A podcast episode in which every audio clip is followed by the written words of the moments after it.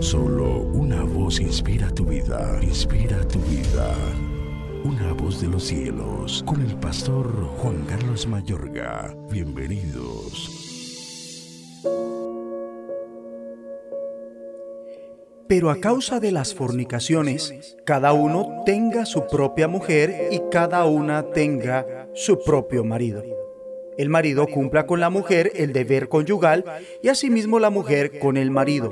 La mujer no tiene potestad sobre su propio cuerpo, sino el marido, ni tampoco tiene el marido potestad sobre su propio cuerpo, sino la mujer. Primera carta a los Corintios siete, dos al cuatro.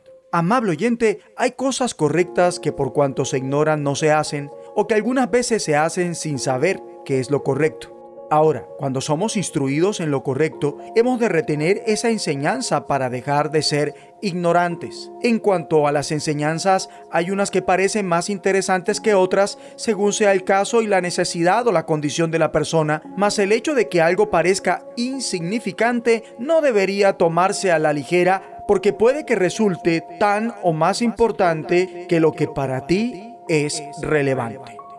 Ahora somos instruidos en un asunto que nos compete a todos, sea porque estemos en el asunto o porque tengamos que ver con eso, y es un asunto matrimonial. Puede que no estés casado, pero que estés pensando en casarte o que tengas que ver con personas que tienen un matrimonio. Entonces, este asunto compete para tu propia vida y para edificar la de otros o, en su defecto, para procesar correctamente situaciones que tienen que ver con esto. Y esto es el sexo en el matrimonio. De este tema se pueden decir muchas cosas, pero vamos a referirnos a unas puntuales y que hallamos en el manual del ser humano, la Biblia.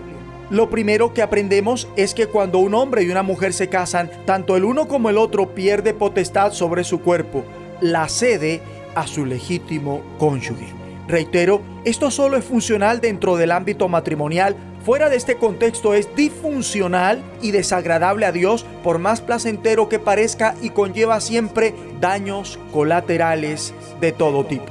La mujer no tiene potestad sobre su propio cuerpo, sino el marido. Ni tampoco tiene el marido potestad sobre su propio cuerpo, sino la mujer. Primera carta a los Corintios, capítulo siete, verso cuatro. Una vez casados, ni él ni ella son dueños de su propio cuerpo, sino que son el uno para el otro, en el sentido que ahora tanto el uno como el otro tiene derecho legal a estar con esa persona sexualmente cada vez que lo desee, mientras el otro esté de acuerdo. El cuerpo de esa persona es para tener sexo con ella. Por eso, para que le demos mejor el sentido correcto, hemos de leer el siguiente verso. Versículo cinco. No os neguéis el uno al otro, a no ser por algún tiempo de mutuo consentimiento, para ocuparos sosegadamente en la oración, y volved a juntaros en uno, para que no os tiente Satanás a causa de vuestra incontinencia. O sea que, en parte, el matrimonio es para tener sexo. Esto lo confirma la Biblia cuando dice: pero si no tienen don de continencia, cásense, pues mejor es casarse que estarse quemando.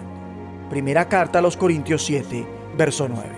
Noten cómo el deseo sexual, algo innato en el ser humano promedio, que cuando es insatisfecho o carece de dominio propio, puede ser un problema tanto para el soltero como para el casado.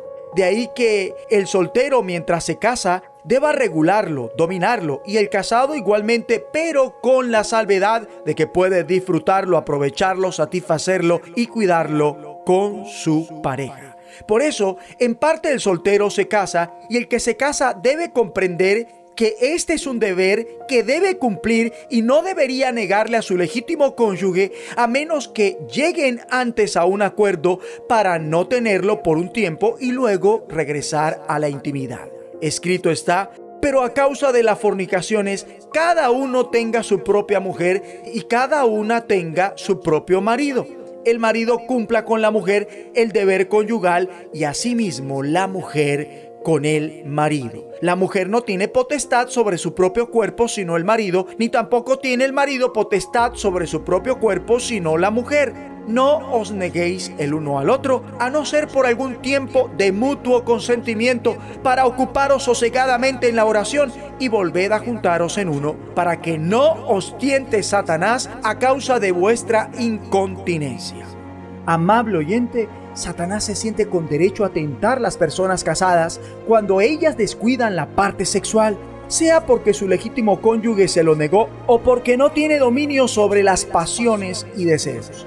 Y así como el cristiano promedio sabe que hay que velar y orar para no entrar en tentación, el casado debe saber que no se le debe negar a su cónyuge para que Satanás no los tiente. Pero miren cómo, además, la comunicación en la pareja, entre otras cosas, es vital para cuidar la pureza sexual en la relación matrimonial. Y así como la persona casada, ejemplo, saca tiempo para la oración, del mismo modo debe sacarlo para el encuentro sexual con su pareja legítima. Si se hace esto, no tendrá una relación extramatrimonial patrocinada por el mismo diablo. Acompáñeme, por favor, y oremos juntos. Dios Padre, ayúdanos a mantener la pureza sexual, tanto al soltero como al casado. En el nombre de Jesucristo.